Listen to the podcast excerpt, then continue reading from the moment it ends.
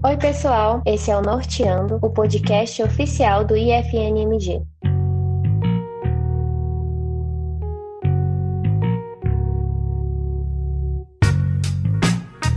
Eu sou a Giovana, aluna do curso de Engenharia Química do Campus Montes Claros. Meu nome é Micael e eu sou aluno do curso de Sistemas de Formação no Campus Salinas. Temos aqui hoje com a gente o Alas Siqueira Jardim e no segundo episódio iremos falar sobre expectativas e perspectivas das voltas às aulas no IFNMG. E aí, Alas, diz aí, qual é o seu norte? Bom dia, pessoal, tudo bem? Pois é, meu nome é Siqueira Jardim, sou professor do Instituto Federal, estou na instituição desde 2013 e atualmente estou como diretor da Diretoria de Ensino na Pró-Reitoria de Ensino. E também temos a presença do aluno Vinícius Marques. Fala pra gente de onde você vem e pra onde você vai. Bom dia, gente. Meu nome é Vinícius. Eu sou do Campus Pirapora. Atualmente estou cursando o segundo ano de sistemas de energia renovável. E sou daqui mesmo. E o IF já vai fazer 3 anos. Eu entrei em um curso e troquei. Mas é isso, a gente tá aqui firme. Então é isso. Dando início a mais uma edição do nosso programa, eu gostaria de introduzir esse tema com algumas perguntas mais diretas. Eu acredito que grande parte do público está bem curioso para saber a respeito da possibilidade de volta às aulas presenciais ou aulas remotas, e também para a gente deixar bem claro para os alunos e ouvintes qual a situação do Instituto em meio a essa crise, né?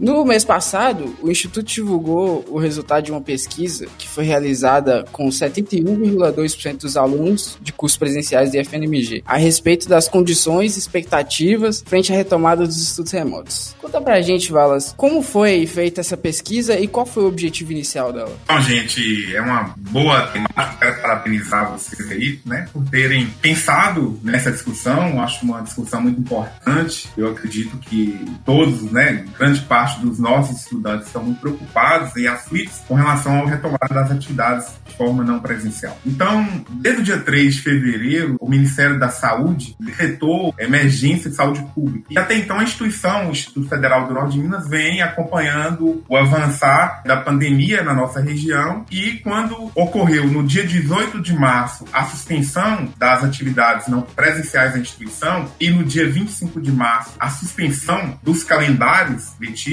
o Comitê de Enfrentamento à Pandemia do Instituto Federal, ele vem reunindo constantemente para discutir estratégias e formas de minimizar esses impactos que são causados em nossa instituição. O Comitê de Enfrentamento à Pandemia, né, o Comitê de Crise, ele é formado por todos os diretores gerais de todos os campi do IFNMG, os pró-reitores, os diretores sistêmicos e também as representações estudantis. E o Comitê de Crise, ele deliberou a constituição de uma comissão, né? Essa comissão visa elaborar essa pesquisa que tratou sobre as condições e expectativas dos nossos estudantes dos cursos presenciais para a realização das atividades não presenciais mediadas por tecnologias. Essa portaria, ela foi emitida com membros de vários campos do IFMG. Eu presidi essa comissão. A partir daí, começamos a reunir e elaboramos a pesquisa. Essa pesquisa, ela foi inserida dentro do sistema acadêmico da Cajuí para que o aluno possa identificar o acesso. Quando ele respondeu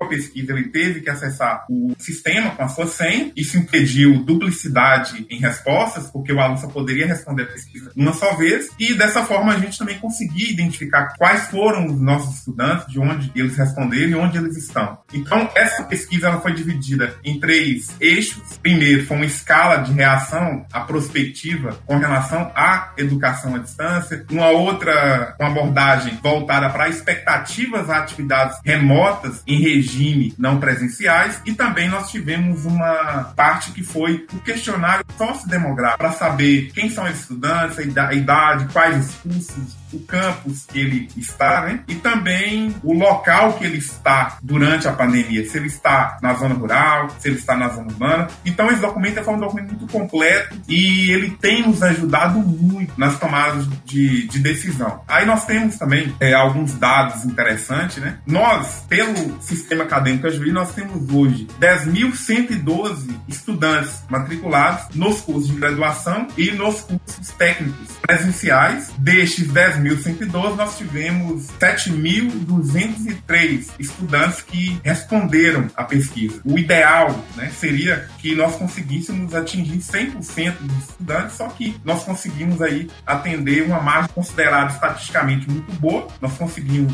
71,2%, como nosso colega falou aí, 71,2% responder à pesquisa. E ainda nós tivemos uma margem de erro considerada muito baixa. A margem de erro da nossa pesquisa, ela foi de 0,6 pontos percentuais para mais ou para menos. Então, a nossa quantidade de resposta, ela foi considerada muito boa, por mais que o ideal seria se a gente tivesse conseguido 100%. Então, nós tivemos aí 28,8%, o que equivale a 2.912 estudantes que não responderam à pesquisa. Mas, o que a gente fez? Hoje, nós mobilizamos todos os campos, todos os gestores, coordenadores de curso, diretores de ensino, assistente estudantil dos campos, diretores gerais, começaram a buscar esses estudantes e hoje a instituição, eles estão mapeando, né? Eles têm hoje a informação de quais foram os que responderam, hoje eles estão identificando quais foram os estudantes que não responderam a pesquisa, que possam conseguir contemplar e termos acesso a todos para a tomada de decisão. Wallace, é interessante você falar sobre essa porcentagem que não respondeu o questionário. Vocês acham que,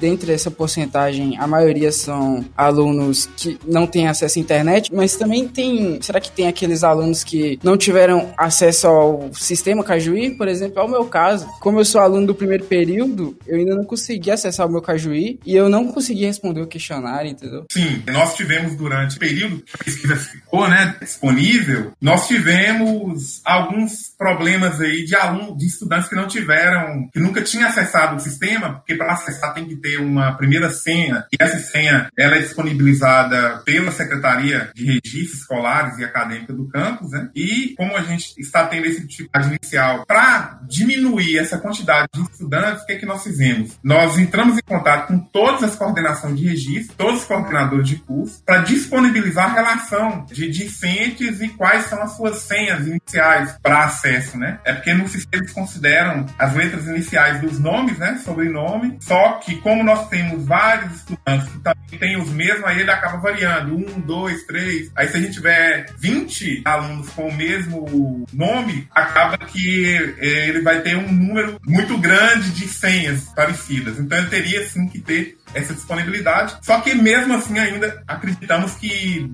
este percentual de 28,8% estão sim aqueles que não conseguiram acessar o sistema por esse motivo, aqueles também que não têm acesso à internet. Eu não posso dizer que esses 28,8% são exatamente os estudantes que não têm acesso à internet, porque muitos que não têm acesso buscaram uma forma de responder, buscaram uma forma de manifestar que ele precisa de auxílio da instituição. Desse número, nós temos aqueles que têm dificuldade para acessar, nós tivemos aqueles que, de fato, tiveram dificuldade de conexão com a internet, porque para responder a pesquisa, de fato, você tem que ter uma boa conexão, né? E tem muito aqueles que acaba deixando para depois, quando foi ver o documento não estava mais. Por isso que a gente está buscando identificar todos esses alunos. A instituição tinha noção dessa quantidade de alunos que não têm acesso à internet? Os resultados socioeconômicos, porque assim, desde que eu estudo no IF, sempre foram feitos muitos questionários socioeconômicos. Você já tinham bastante noção sobre esse tipo de informação ou essa pesquisa foi bastante reveladora nesse sentido?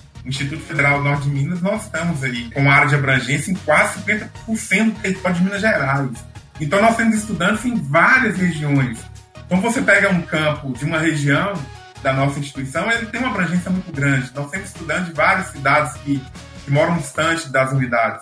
Temos muitos estudantes que moram na zona rural. A pesquisa ela foi mesmo a mais para embasar a nossa tomada de decisão, sem antes termos essa identificação e essa noção que a gente tivesse continuado ofertando as atividades, iniciado a nossa oferta de forma não presencial, sem esse planejamento que agora está sendo feito, o impacto negativo seria muito maior do que o impacto positivo. Você pega aí por uma pesquisa que ficou muito tempo disponível, nós não conseguimos contemplar tudo. Agora imagina se fosse a continuidade das atividades de forma não presencial. Eu concordo com isso que o Alas está falando, né? Justamente para não se investir, no caso, dinheiro e energia, em uma ação equivocada. Agora, falando um pouquinho mais sobre os resultados dessa pesquisa, Wallace, quais os resultados que vocês obtiveram com a pesquisa sobre qual a situação real dos estudantes e também dos funcionários do Instituto quanto ao ensino à distância, né? Ao acesso à internet de qualidade e aos equipamentos de acesso. Você tem essas informações para a gente? É importante, por isso que a pesquisa foi bem ampla. Também preocupamos em elaborar uma outra pesquisa para os nossos servidores. Ela também foi disponibilizada. Nós ainda não temos um relatório dessa pesquisa, estamos ainda trabalhando neste documento, que é sobre os servidores. Esse documento que elaboramos está disponível no site, ele é um documento bem detalhado. A comissão, ela participou muito, assim, nessas ações e hoje nós descentralizamos os trabalhos, né? Nós compartilhamos o documento para todas as unidades do IFMG. As ações estão sendo feitas de forma específica em cada campus, né? Buscando identificar todos os nossos estudantes. Então, alguns dados aí que são preocupantes, que a gente tem trabalhado sobre eles. Por exemplo, nós temos aí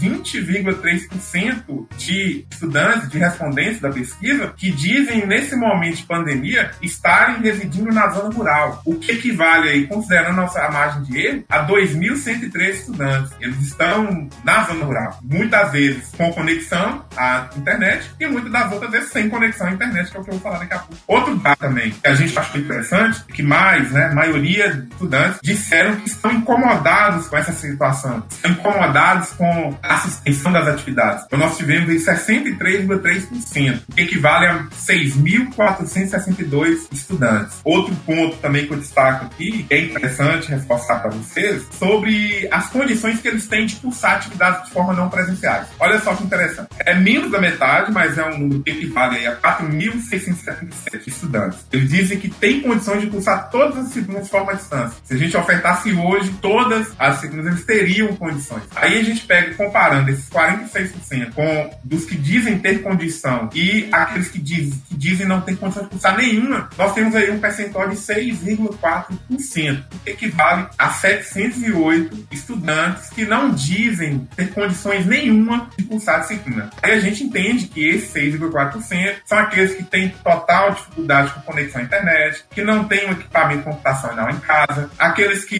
estão com situações atípicas na família, aqueles que trabalham, que nesse momento precisaram dedicar totalmente ao trabalho. Então, são situações aí que a gente também conseguiu identificar atípicas aí. Outro item que eu vou destacar para vocês também é que 29%, que equivale a 3.023 estudantes, que dizem ter condição de estudar mais de uma hora por dia. Consegue tirar mais de uma hora por dia aí para estudar, né, algum tipo de atividade de forma não presencial. Outro resultado também que nos ajudou, está nos ajudando muito para a tomada de decisão, é que nós tivemos 25,7% que disseram que não possuem computador, notebook em casa, que não possuem essas ferramentas para poder utilizar como ferramenta para estudo, que vale a 2.659 estudantes. Então, temos só aqueles que eu destaquei, esses que eu falei, mas tem os outros dados que dá para a gente avaliar lá, mas a partir destes que eu falei aqui, nós temos avaliado muito e buscado muito formas de minimizar esses impactos aí.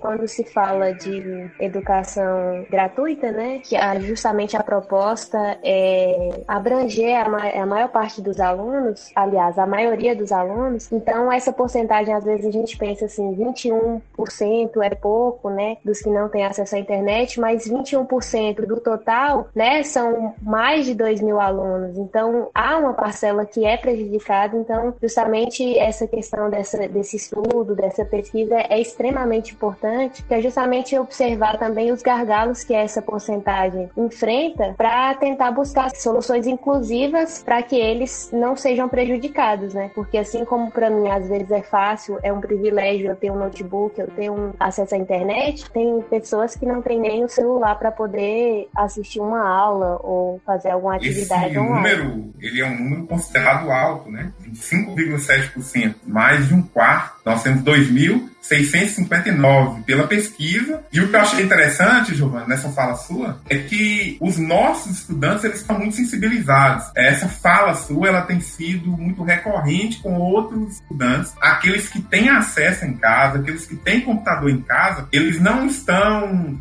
pensando em si apenas. O que adianta eu ter acesso, eu estudar, mas o meu colega que lá está tendo dificuldade de não ter esse acesso. Então a gente está tendo, sim, essa conscientização de todos os estudantes, sabendo que a instituição está buscando o melhor para atender todos da melhor forma possível e continuar ofertando aí a nossa educação, a educação de qualidade, né? Essa educação pública de qualidade, o Instituto Federal sempre preocupou com isso também.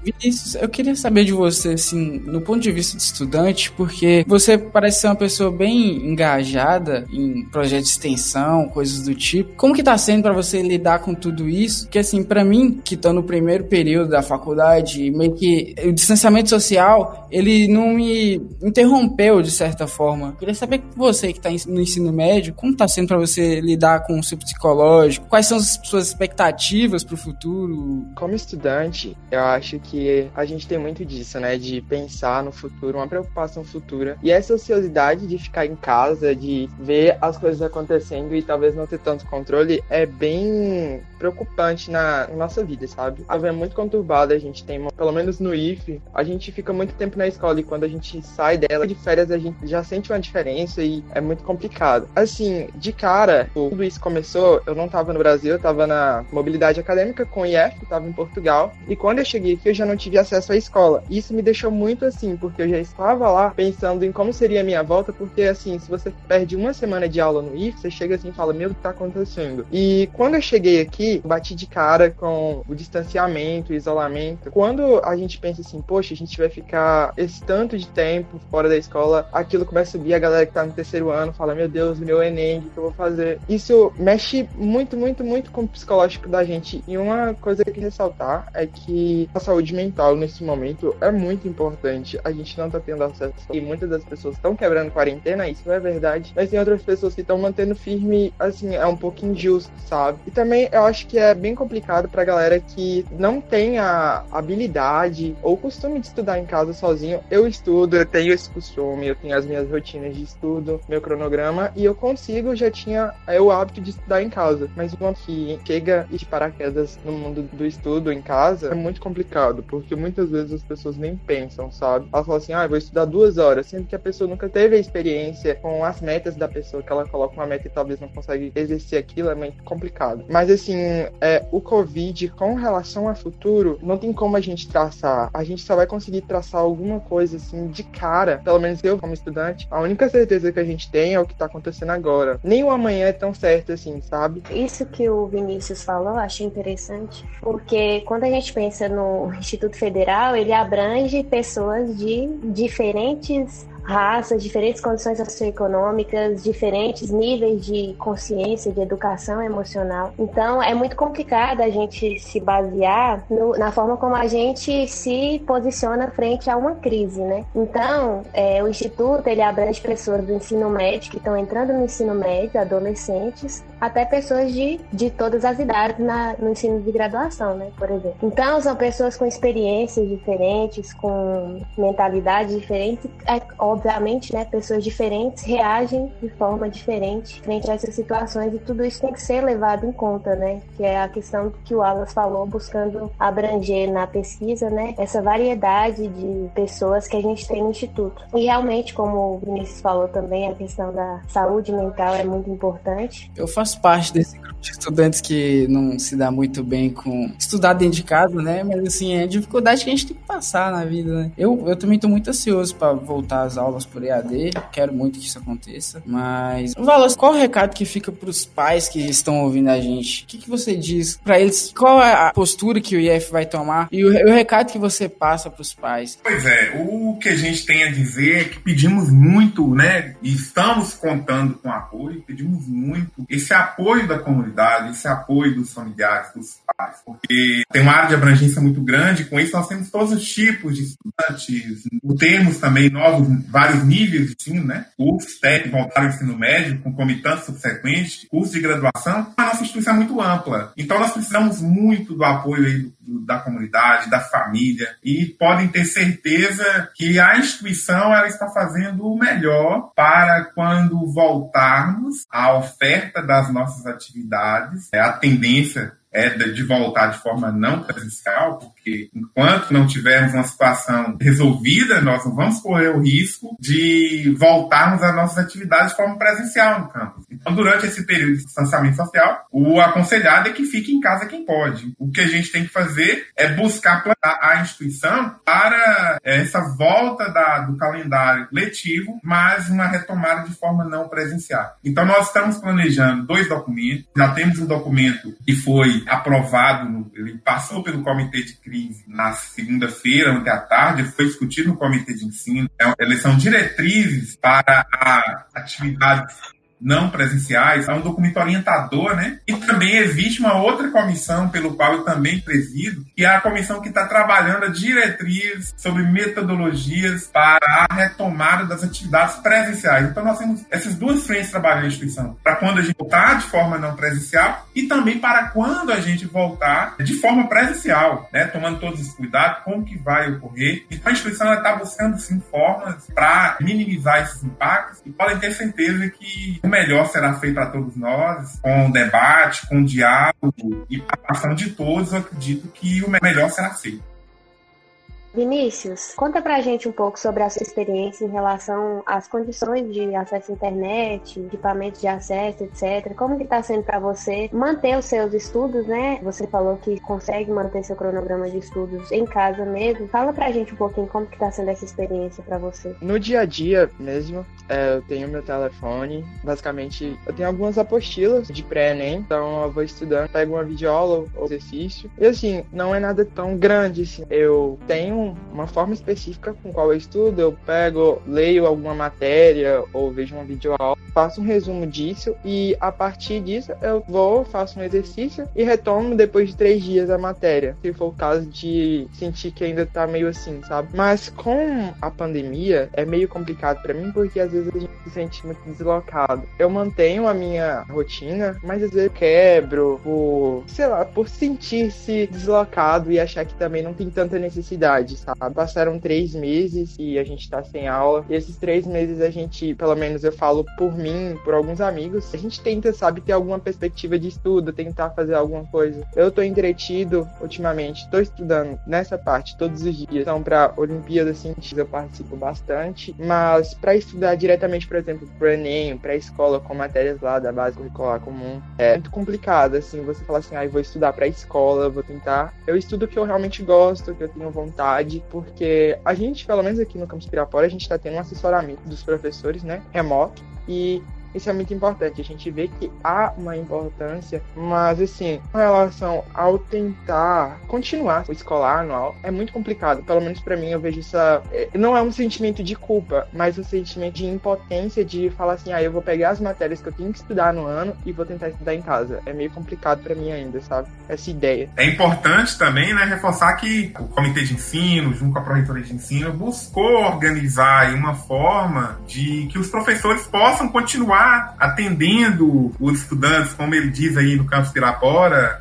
Todos os campos estão ocorrendo, né, esse apoio, esse suporte dos professores para com os estudantes aí, na disponibilização de materiais para acompanhamento, para estudo, gravando vídeos e disponibilizando material para os estudantes. Eu vejo a importância desse contato entre professor e aluno, mas também vejo uma importância na relação da diretoria geral, da diretoria de ensino, sempre estar em contato por meio de lives. A gente tem que ressaltar qual a importância da informação nesse período de pandemia, que a gente está vivendo a desinfodemia, né, que é uma chuva de informação que muitas vezes são falsas, então as pessoas ficam assim, ai meu Deus, as aulas vão voltar, ai meu Deus, as aulas já estão acontecendo, e eu pego muito disso, sabe?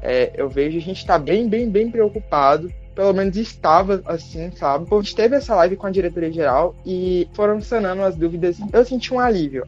Aqui em Pirapora a gente volta às aulas no dia 29 de agosto ou 1º de setembro, se eu não me engano. Isso foi muito importante porque a gente estava sem perspectiva. Aí surgiu essa live e a gente ficou, ai meu Deus, muito obrigado, porque a gente realmente precisava disso. E com relação à informação, a gente passando por um período muito importante na nossa rede, né? Que é o período de eleição, as pessoas precisam saber quem elas vão colocar para dar continuidade nesse processo. A gente está passando por um processo muito difícil, precisa de responsabilidade, as pessoas estão procurando meios para a gente tentar continuar um ano de estudo. Mas assim, com ao EAD, eu vejo que a gente está passando por aquele processo de igualdade e equidade, de saber apenas colocar as oportunidades da mesma forma e que equidade adaptar, e a gente está passando pelo processo de equidade, que é colocar todo mundo ali em uma posição de, tudo bem, a gente tem as pessoas que estão sem acesso à internet, e aí a gente vai dar hardware para a pessoa, internet para outra, mas talvez elas não fiquem ali no mesmo grau de ensino. Isso é muito preocupante. Eu fico muito feliz porque a gente tem uma união entre os campos. A galera fala, a galera comunica, a galera fala, ô, você de Pirapora, tá tudo certo aí? Porque aqui tá acontecendo isso, isso e isso. Aí a gente fala com eles. Isso é muito bonito. A gente tem central. Eu tava lá no terceiro encontro de liderança, a galera tá muito engajada, tá no comitê de crise, tá falando com a gente. Hoje em dia eu não sou mais do Grêmio, mas eu acompanho com os meus amigos, eu pergunto acontecendo, o que tá acontecendo, e a galera fala. Eu vejo bastante que o EAD...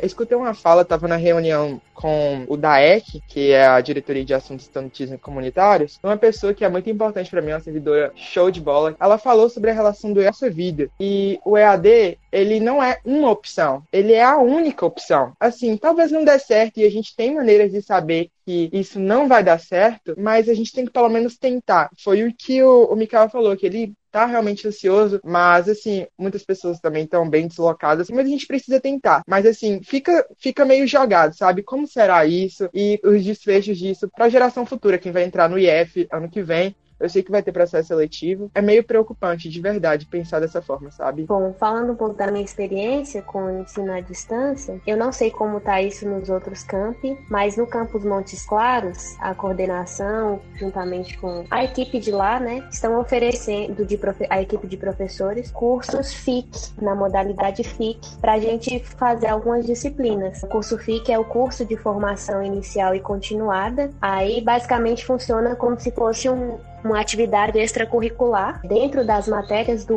curso. E aí a gente fazendo esse curso, que é um curso intensivo de 2 meses no máximo, tem a carga horária certinha, assim, cumprida, é feita EAD, e aí quando a gente voltar às aulas, a gente pode pedir o aproveitamento dessa matéria para poder substituir pela mesma matéria, né? É um curso à parte, só que em vez de ser presencial, ele é à distância. E aí a solução que eles encontraram, por enquanto, ainda se vê essa questão da pesquisa, do acesso de todo mundo. Para as pessoas que têm acesso à internet, elas poderiam se cadastrar no curso. As pessoas que não têm acesso vão poder fazer as mesmas matérias da mesma forma quando voltar do ensino presencial, né? Então essa foi só uma possibilidade de um curso assim à parte da grade oficial normal do curso, para possibilitar essa opção aí para as pessoas fazerem, quem tem a condição de fazer, né?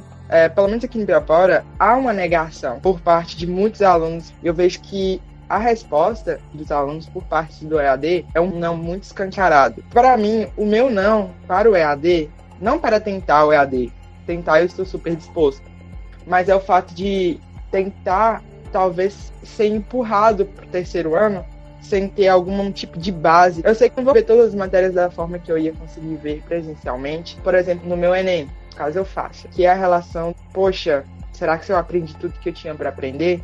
Será que aquilo... É bem complicado pensar dessa forma.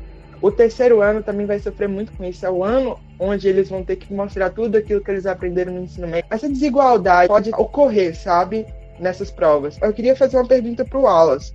Há algum tipo de possibilidade de recorrer ao IEF, falar, olha, eu estou realmente precisando, eu acho que eu não aprendi o suficiente, e deixar algo ali opcional?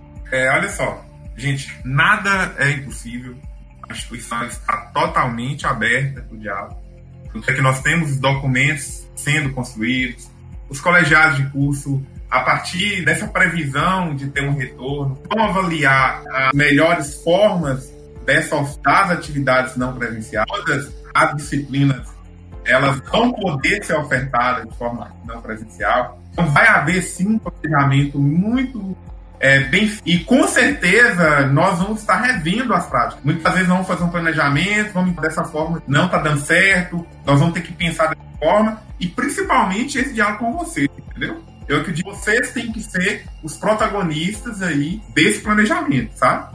Então tudo durante esse planejamento, durante o retorno, tem que ser colocado sim. A instituição ela não pode desconsiderar nada, sabe?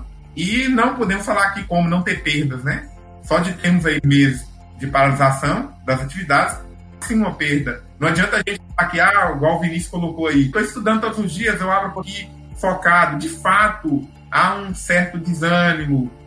Pode ter certeza que nada vai vir de cima para baixo. Principalmente agora, o documento para retomar as atividades está sendo elaborado. Foi apreciado pelo Comitê de Crise, que tem representatividade estudantil, e agora ele vai ser discutido nos campos. E vocês vão partir da discussão e colocar tudo. Agora eu queria perguntar para o Alas se ainda há essa possibilidade de utilização de atividades não presenciais, o que ainda pode ser feito, né? Eu vi que na UFMG lançou recentemente uma política de inclusão digital para garantir acesso ao ensino remoto emergencial. Eles estão oferecendo auxílio para acesso à internet, compra e empréstimo de computadores e aquisição de equipamentos para estudantes de graduação e pós-graduação, inclusive aqueles com deficiência.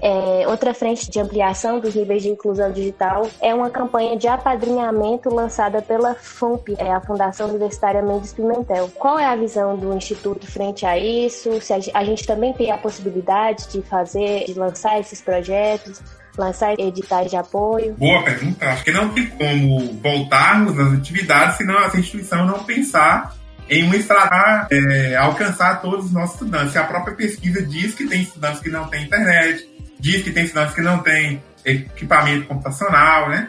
Então, o que acontece? Essas ações da UFMG também temos o auxílio emergencial, que já está sendo disponibilizado para os estudantes. O auxílio para aquisição de internet também está sendo trabalhado com assistência estudantil. E também nós estamos buscando, junto à CETEC, né, recursos para aquisição de equipamento. Eles não vão servir apenas para agora, né, nesse momento de emergência. Eles também vão servir para a continuidade, que eu acredito que a instituição pós-pandemia, ela vai ter sim uma forma diferente de abordar, uma forma diferente de metodologias de ensino, que eu acredito que elas tendem a fortalecer, e esses equipamentos adquiridos, eles vão sim vir de encontro com essa nova instituição que está por vir aí. É bom a gente ter esse olhar de investimento, não é um gasto. Esses equipamentos, eles acabam tornando patrimônio da instituição, apesar de ter que ser esse investimento, assim, não planejado, vamos dizer assim, de surpresa, mas acaba que tem aí um patrimônio a mais para o Instituto e para os demais alunos. Claro, nós vamos buscar a melhor forma de mapear, de identificar quem são esses estudantes, quem de fato está precisando, e vamos disponibilizar.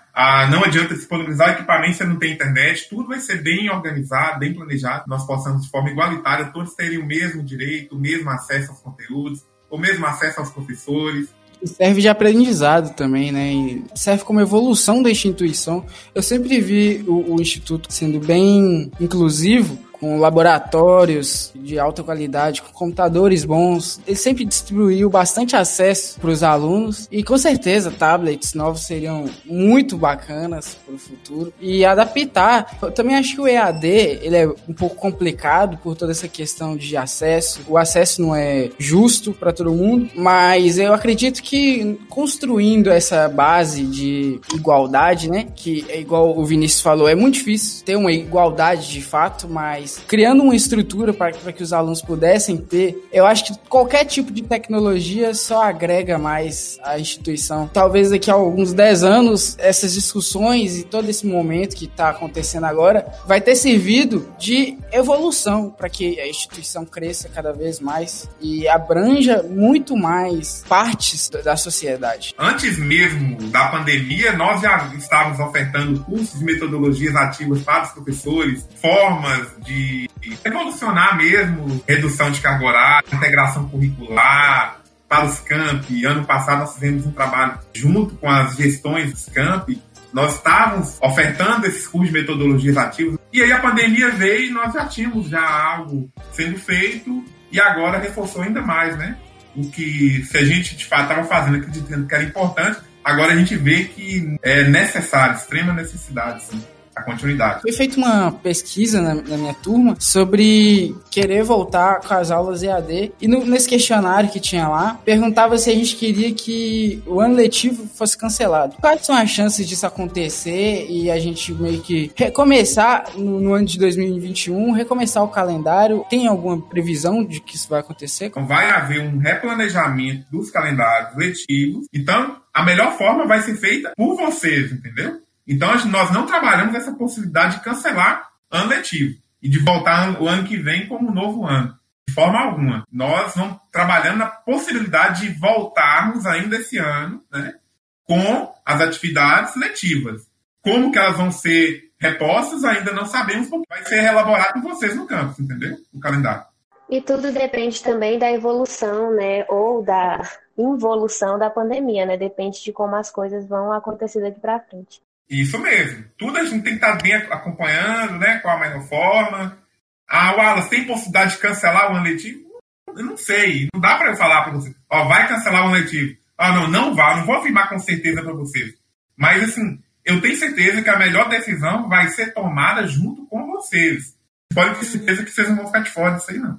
Eu quero agradecer a participação do Vinícius Marques e do Alas Siqueira por ter passado aqui com a gente no nosso segundo episódio do podcast.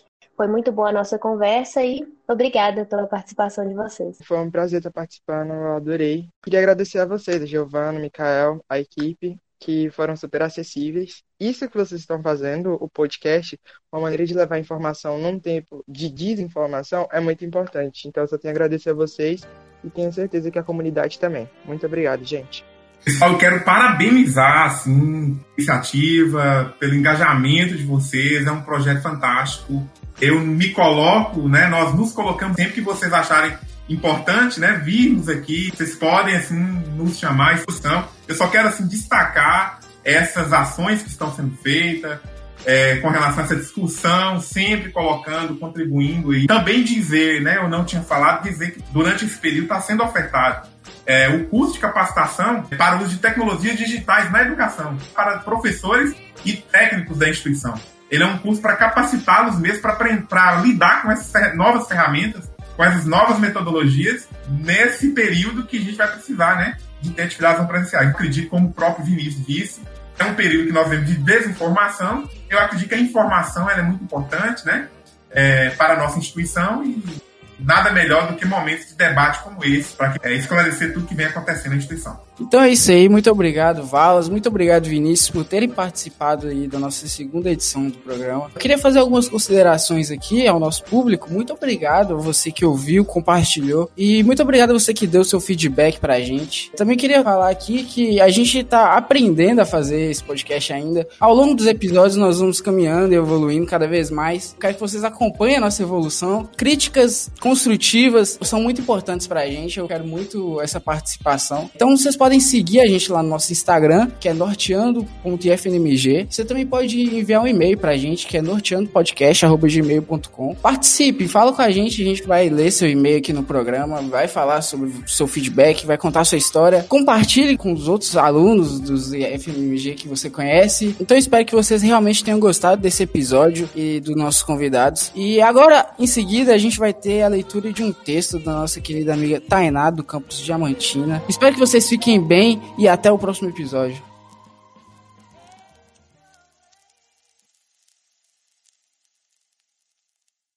A pesquisa foi feita. Os dados já existiam, agora estão sendo mostrados. O que mais fica é a desigualdade, mas nunca foi novidade. O que mudou? Antes era jogado por debaixo do tapete. Agora também, mas como todos os que podem estão em casa, é ainda mais visto o que já vem sido falado há algum tempo. A lógica atual de organização de escolas e universidades precisa mudar. Precisa ser estendida a todos, e para isso, todos precisam ser ouvidos. Isso porque quem criou o que chama de lógica foi uma elite, com acesso a todas as ferramentas e condições de estudos, enquanto os que não têm ficam jogados de lado, muitas vezes sendo taxados de burros, quando na verdade apenas não eram investidos o suficiente. Não recebiam, e ainda não recebem, as condições necessárias para a aprendizagem adequada, com apoio psicológico incluso. A base de uma nação é o povo. A base da pirâmide social é a que ainda é mais deixada de lado. Estamos mudando. Precisamos mudar. Somos todos gente. Temos todos os mesmos direitos. E estudar é um direito de todos nós. Os meios para isso também. Eles são a base para um bom estudo. Podemos nos manter firmes, fortes e com voz. Os que ainda não têm voz precisam adquiri-la. E os que já são ouvidos precisam ouvir os que ainda não são.